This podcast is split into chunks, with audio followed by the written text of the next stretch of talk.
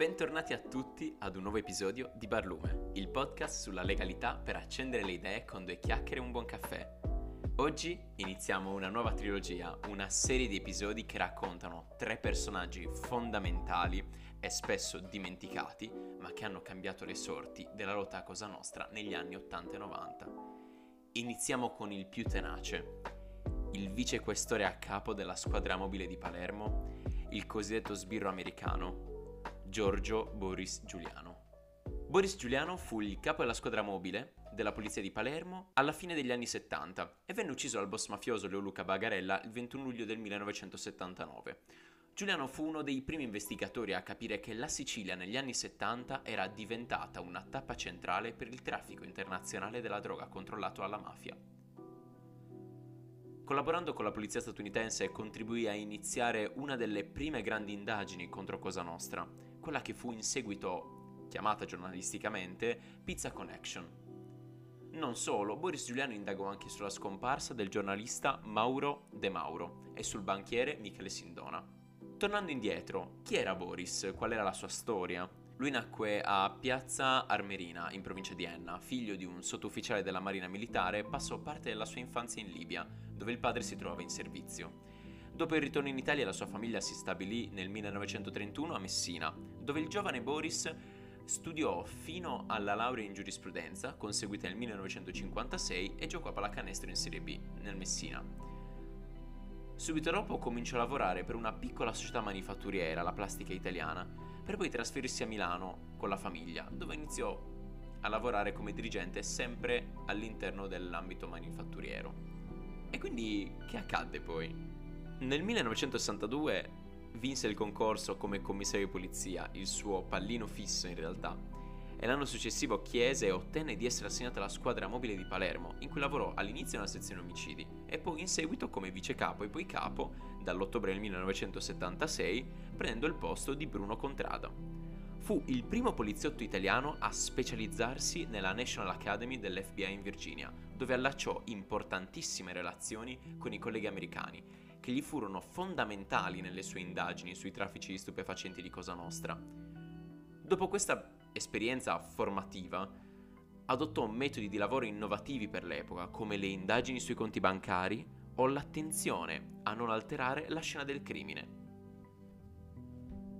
Giuliano e la squadra mobile di Palermo, che ormai con lui a capo era diventata il precursore della lotta al crimine, indagarono su tantissime importanti vicende degli anni 60 e 70, tra cui la scomparsa del giornalista Mauro De Mauro, avvenuta nel 1970. De Mauro scomparve nel 70 mentre stava indagando sull'ultimo viaggio in Sicilia di Enrico Mattei, uno degli imprenditori fondamentali della storia dell'Italia, per conto del regista Francesco Rosi, che stava lavorando al film Il caso Mattei. Prima di essere ucciso De Mauro aveva promesso a Rosy notizie importanti sugli ultimi giorni di Mattei, utili forse ad accreditare l'ipotesi che la morte del presidente fosse stata causata da un attentato, una tesi sostenuta da Rosy nel suo film. Le indagini sulla sparizione di De Mauro furono condotte sia dai carabinieri comandati da Carlo Alberto Dalla Chiesa che dalla polizia e quindi da Giuliano, che approfondì la pista che legava la scomparsa di De Mauro alla morte di Mattei inizia ad avvicinarsi piano piano a quello che sarà poi il mondo che noi conosceremo come il mondo mafioso. Infatti nel 1978 Giuliano fu incaricato delle indagini relative all'omicidio di Giuseppe Di Cristina, mafioso di primo rango che aveva iniziato a passare informazioni ai carabinieri sui contrasti interni a Cosa Nostra, tra le famiglie palermitane dei Bontà, dei Inzerillo, Badalamenti e il gruppo dei Corleonesi. L'omicidio di Di Cristina fu il preludio della cosiddetta seconda guerra di mafia, iniziata ufficialmente con l'omicidio del boss Stefano Bontate. In particolare, sul cadavere di Di Cristina furono trovati degli assegni che portavano il capo della squadra mobile a indagare su un libretto di risparmi al portatore con 300 milioni di lire, intestato a un nome di fantasia che era stato usato da niente poco di meno che Michele Sindona. A seguito delle indagini, Giuliano firmò nel, il 7 maggio del 1979 un rapporto di polizia in cui identificava una vasta associazione criminale dedita al traffico di stupefacenti, di cui facevano parte, tra gli altri, Gaetano Badalamenti e Giovanni Bontate. Il 19 luglio del 1979, a ridosso eh, di, del rapporto di Giuliano, un militare della Guardia di Finanza in servizio presso l'aeroporto di Palermo di Punta Raisi notò Paolo Briguglio che stava per prelevare due valigie di colore azzurro sprovviste della relativa etichetta di destinazione.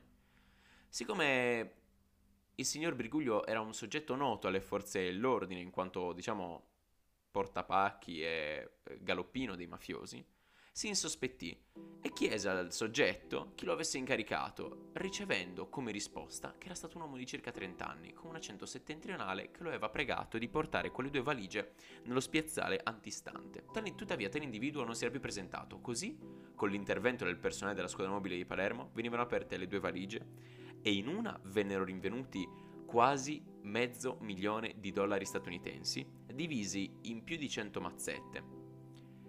Mentre in entrambe vi erano anche indumenti americani, tra cui magliette in uso nelle pizzerie di New York, e venne accertato in seguito che il bagaglio era giunto da Roma e risultava inesistente l'apparente destinatario. Tale Mario Di Giovanni, il cui indirizzo indicato a mano su una delle due valigie era via Principe Belmonte 33.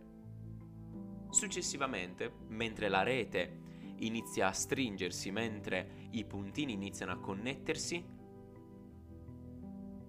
seguito dell'arresto per porto abusivo di arma da fuoco dei mafiosi Antonino Marchese e Antonino Gioè, gli uomini di Giuliano, grazie a una bolletta ritrovata nella tasca di uno dei due, scoprirono, sempre nel 1979, siamo a luglio, il covo di via Pecori Giraldi, dove furono trovati 4 kg di eroina purissima, armi e munizioni, nonché una patente contraffatta sulla quale era incollata la fotografia di Leoluca Pagarella, cognato di Totorrina.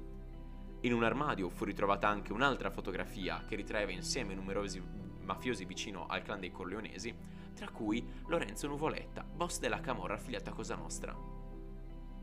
A seguito di questa scoperta, iniziano le minacce.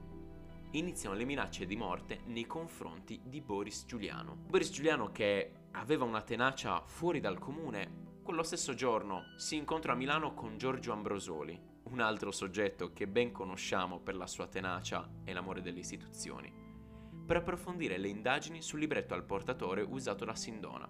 Quattro giorni dopo, come ben sappiamo, venne ucciso da un killer mafioso per ordine di Sindona. In merito Bruno Contrada riferì all'autorità giudiziaria palermitana di essere in grado di escludere ogni ipotesi di collegamento tra le indagini svolte da Giuliano, poco prima della morte, e l'affare Sindona pur nella consapevolezza che l'FBI aveva già provveduto a informare il capo della squadra mobile di possibili collegamenti tra il bancarottiere e la mafia siciliana.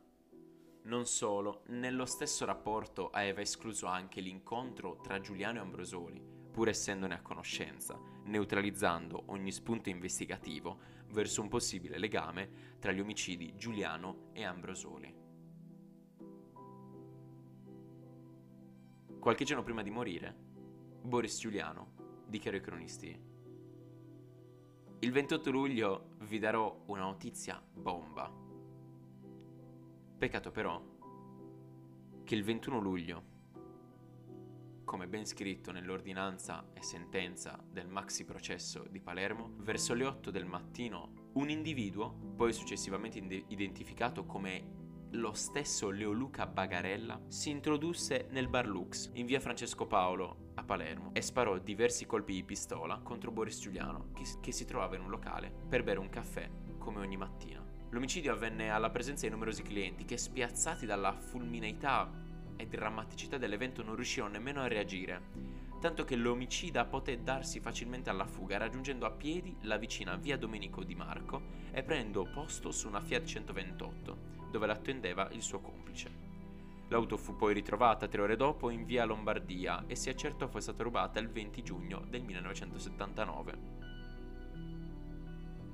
a tale Giuseppe D'Agostino e che la targa ovviamente era stata contraffatta. Dei testimoni oculari del delitto, soltanto il gestore del bar, Giovanni Siracusa, riuscì a fornire una descrizione abbastanza accurata dell'omicida. Circa 35 anni, statura poco inferiore al 1,70 m, corporatura robusta, taglio, di, taglio corto di capelli, e colore scuro, niente baffi. base, a qua- in base a questa descrizione venne realizzato un identikit per le ricerche che non diedero tuttavia alcun risultato.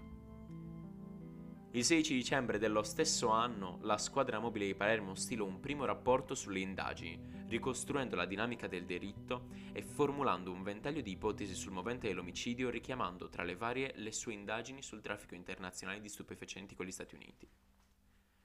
Un contributo decisivo alle indagini sulla morte di Giuliano fu dato dal capitano dei carabinieri Emanuele Basile, il quale il 22 aprile del 1980 consegnò proprio nelle mani di Paolo Borsellino un rapporto completo sul traffico di eroina gestito dai corleonesi, allora in rapida ascesa, agli albori della seconda guerra di mafia. Il 21 novembre del 1980 Bruno Contrada, capo della Criminalpol di Palermo, venne ascoltato dal giudice istruttore Rocco Chinnici e sul caso riferì che Boris Giuliano il 20 aprile dell'anno precedente gli aveva trasmesso un appunto manoscritto che venne acquisito agli atti, in cui vi era scritto mi è stato confidenzialmente riferito che il movente dell'omicidio Reina è da, ric- è da ricercarsi in un appalto dato dal comune per il quale avrebbe percepito 350 milioni di lire. Il o i soci dell'affare gli avrebbero chiesto la loro parte e lui avrebbe detto di non aver avuto il denaro, da qui la vendetta. Il denaro era depositato in una cassetta sotto diverso nome. Il 4 dicembre venivano quindi acquisiti tutti gli atti relativi all'appalto sulla circonvallazione interna di Palermo, tuttavia la pista fu giudicata inconcludente dal capo dell'ufficio istruzione Rocco Chinnici. A seguito della morte che cosa possiamo trarre? Beh, possiamo trarre il processo. Possiamo trarre che il nome di Boris Giuliano finì nella sentenza e ordinanza del maxi processo di Palermo e il movente delle indagini sul traffico di stupefacenti fu confermato anche da diversi pentiti, tra cui il famosissimo e ben noto Tommaso Buscetta. Per il suo omicidio vennero condannati all'ergastolo in via definitiva Salvatore Rina, Bernardo Provenzano, Michele Greco, Francesco Madonia, Giuseppe Calò, Bernardo Brusca, Nenè Geraci, Francesco Spadaro in qualità di mandanti e Leoluca Bagarella come esecutore materiale del reato, il quale venne riconosciuto tale soltanto il 7 marzo del 1995. In conclusione di questo episodio dolce amaro che ci fa rispettare tantissimo questo sbirro americano che un po' stava a Palermo, un po' aveva l'animo negli Stati Uniti, ma con una capacità di ragionamento e capacità di indagine oggettivamente fuori dal comune. Lo possiamo ricordare con le parole del giudice Paolo Borsellino, che scrisse nell'ordinanza di rinvio a giudizio del maxi processo proprio deve ascriversi ad enesimo riconoscimento della abilità investigativa di Giuliano, se quanto emerso faticosamente solo adesso, a seguito di indagini istruttorie complesse e faticose, era stato da lui esattamente intuito e inquadrato diversi anni prima. Senza che ciò voglia suonare critica ad alcuno, devesi riconoscere che se altri organismi statali avessero adeguatamente compreso e assecondato l'intelligente impegno investigativo del Giuliano, probabilmente le strutture organizzative della mafia non si sarebbero così enormemente potenziate e molti efferati assassini, compreso quello dello stesso Giuliano, non sarebbero stati consumati. Con un pensiero alle parole del giudice Borsellino, chiudiamo così il primo episodio di questa nuova trilogia dei non protagonisti del maxi processo. Grazie per averci ascoltato, ci rivediamo e ci risentiamo soprattutto nel prossimo episodio ma per adesso abbassiamo la serranda del nostro baretto e ci vediamo la prossima settimana. Se volete seguirci potete trovarci su tutte le piattaforme podcast e su tutti i social. Alla prossima, buona giornata a tutti.